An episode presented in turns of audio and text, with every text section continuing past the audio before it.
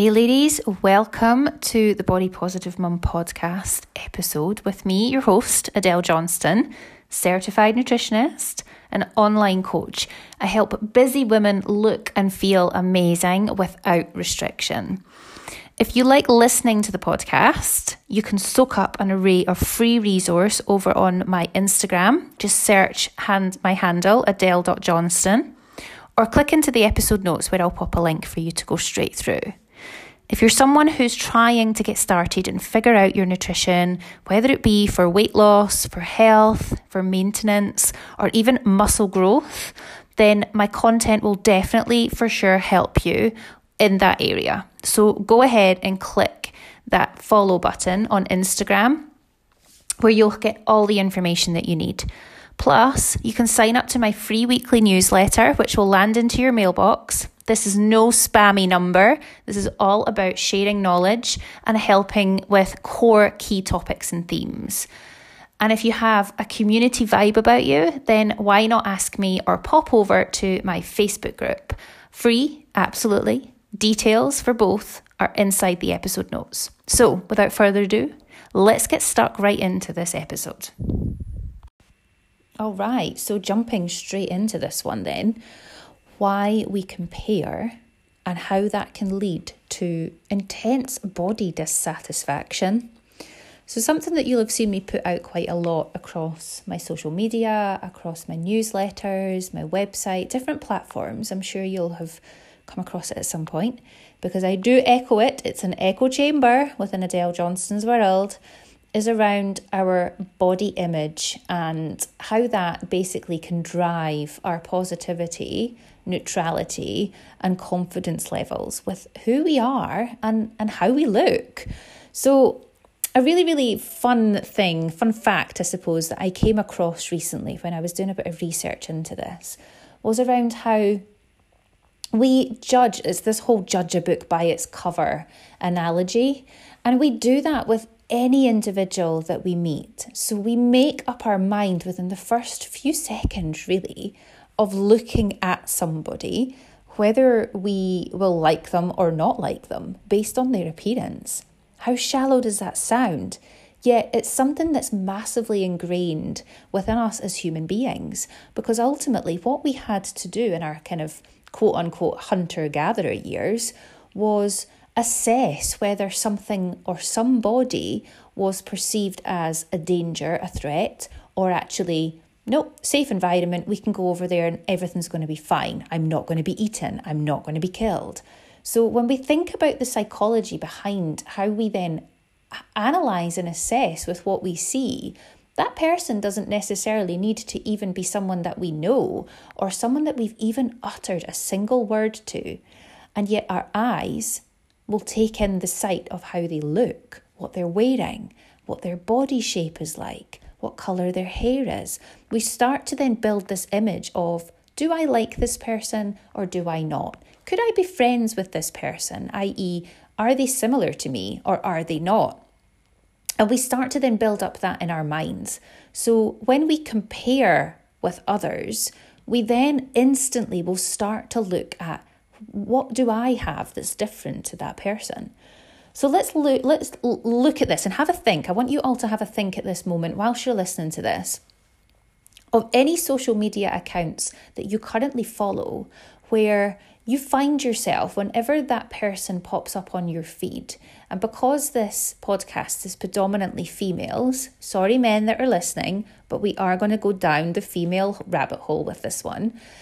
So, women, ladies, whenever you are on your Instagram feed, your Facebook feed, your TikTok feed, whatever social media platform you spend the majority of your time in, might even just be when you've watched programs or been in looking through magazines and you see these images of this individual influencer model someone that you see a lot of pop up in your feed.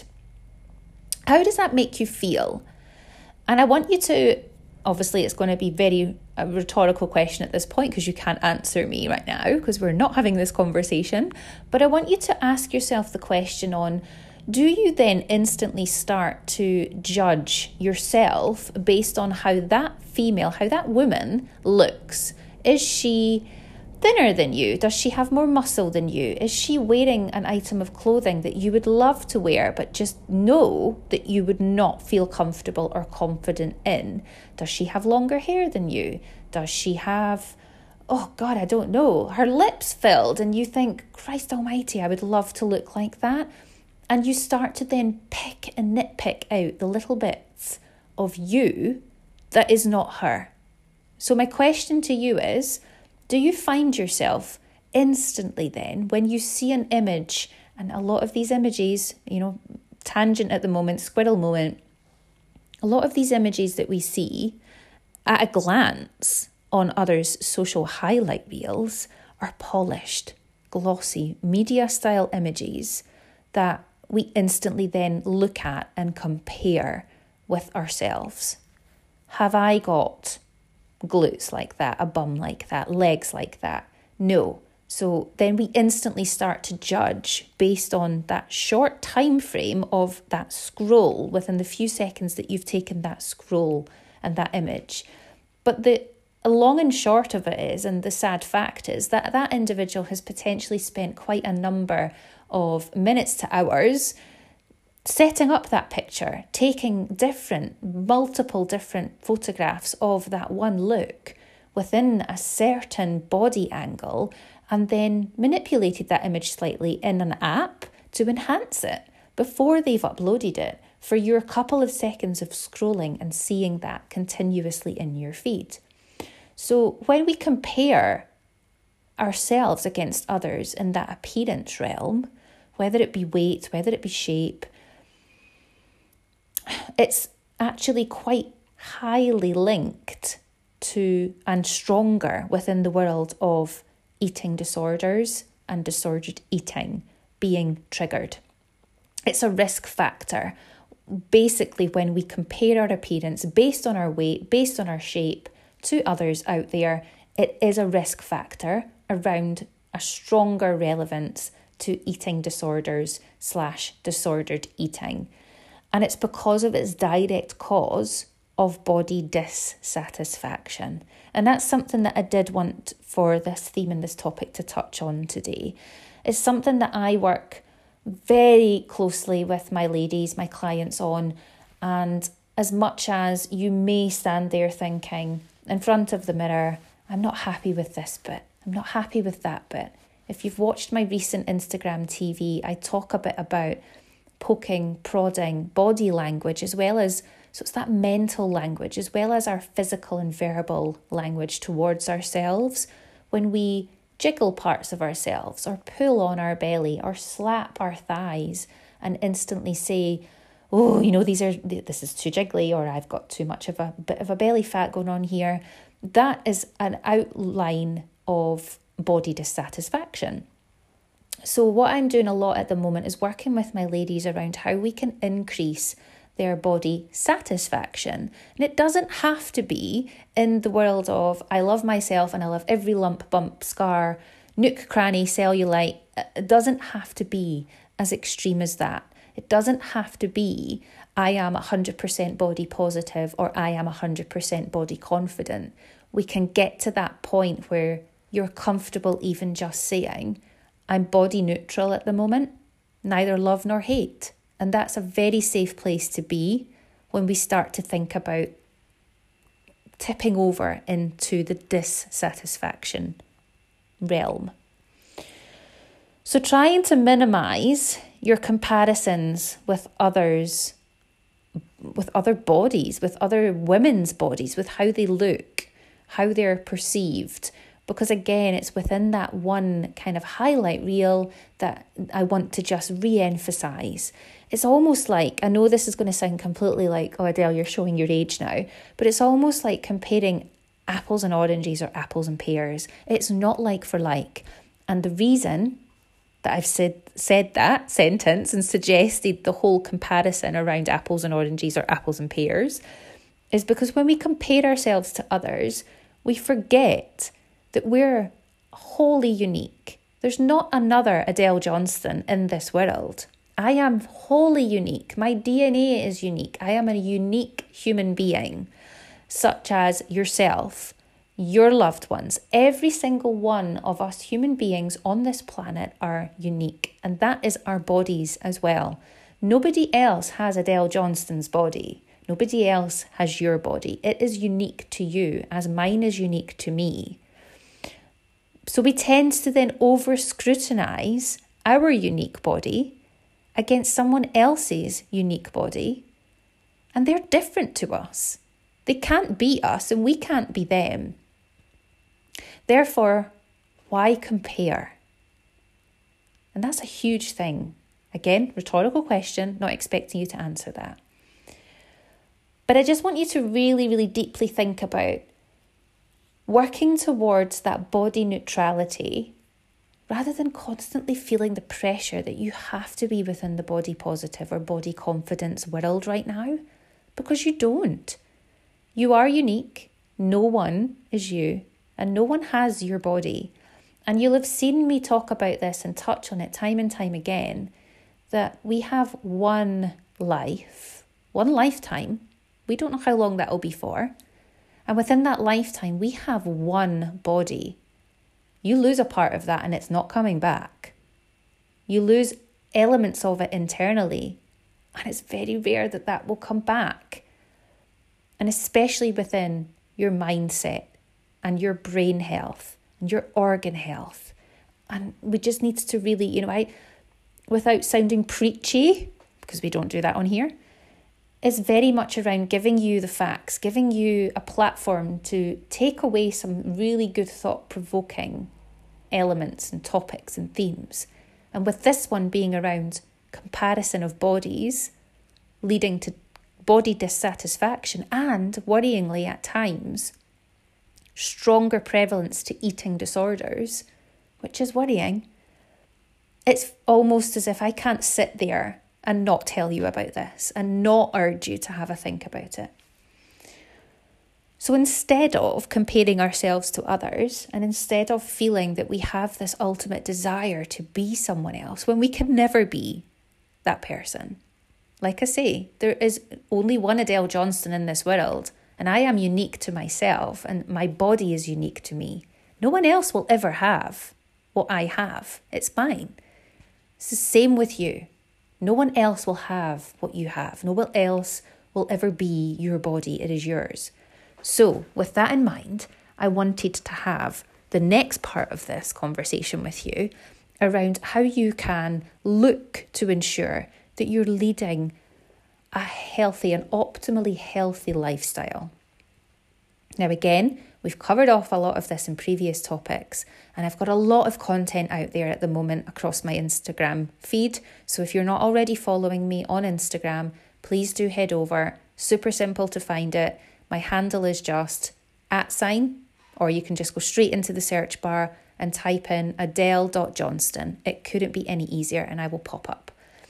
But that aside, Having a think about this really simple equation may just help you to dull the noise down and find the factual information that will support you with your lifestyle enhancements. So, the three core elements that I want you to really consider and really ask yourself around out of 10 with each of them, where would you rate yourself right now? The first one being your nutrition.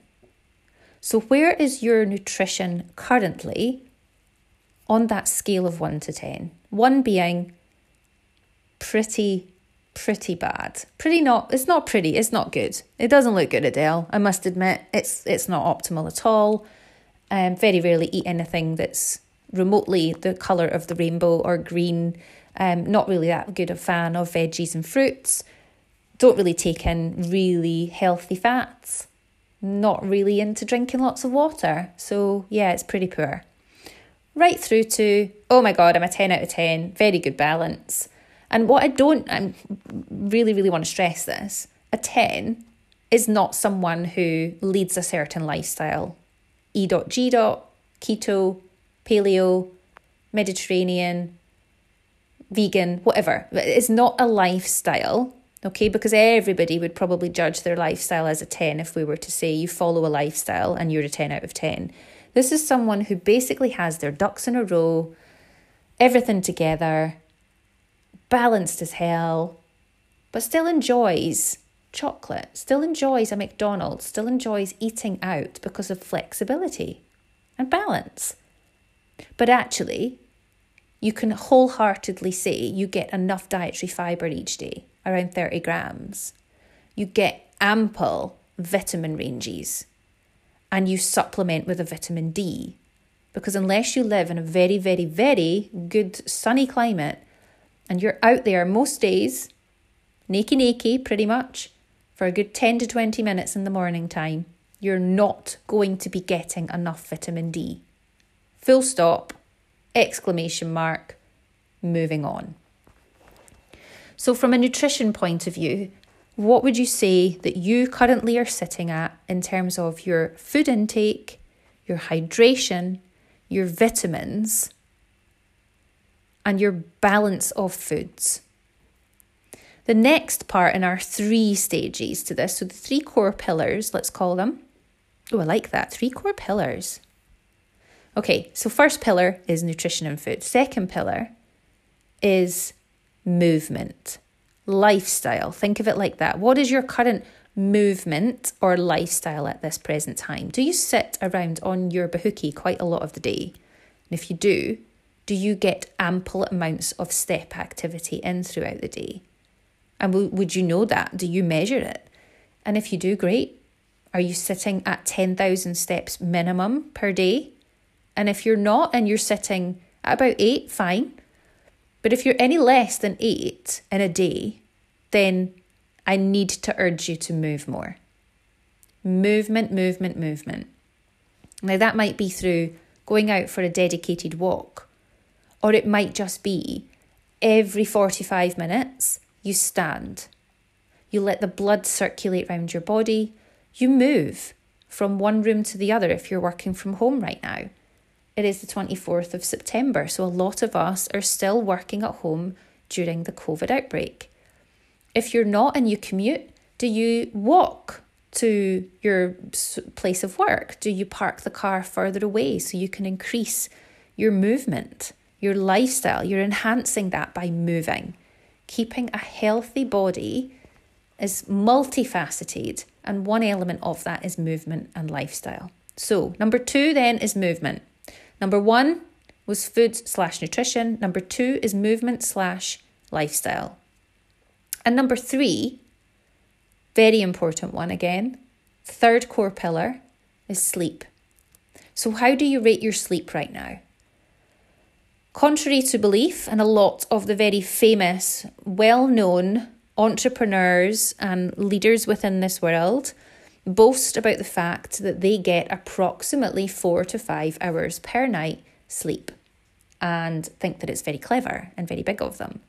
When in fact, the science and the evidence behind the lack of sleep that they're getting is extremely detrimental to their physical and mental well being.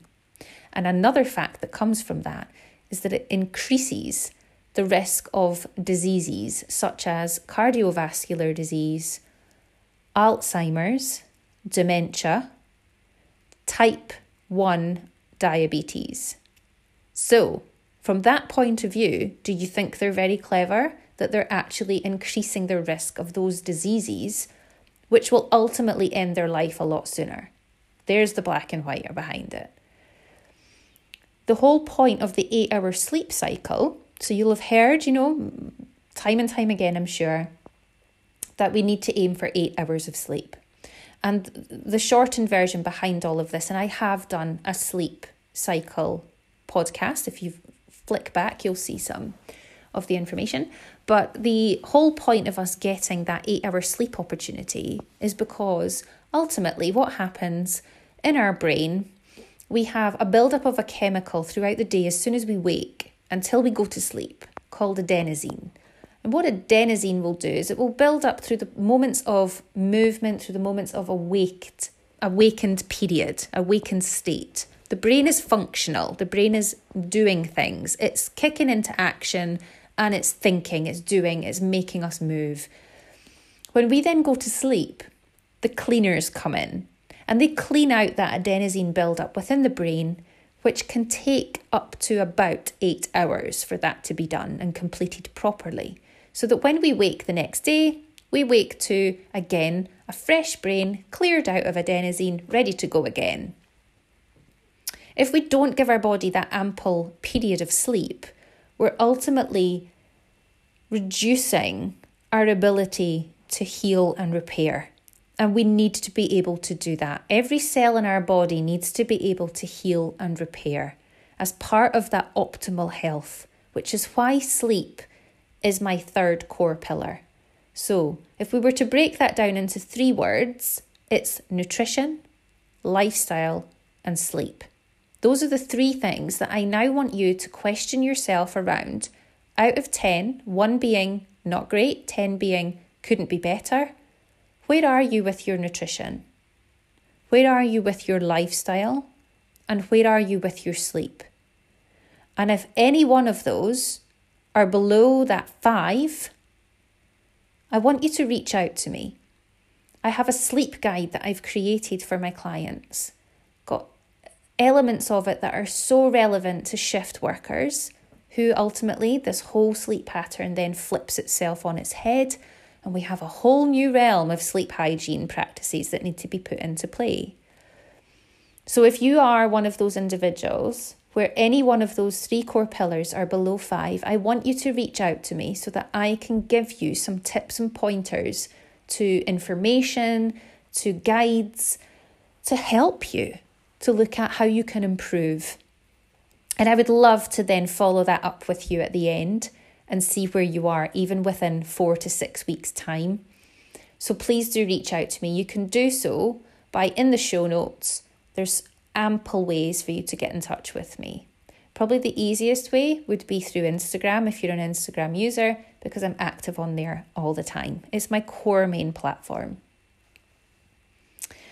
But really, in short, we heal when we sleep.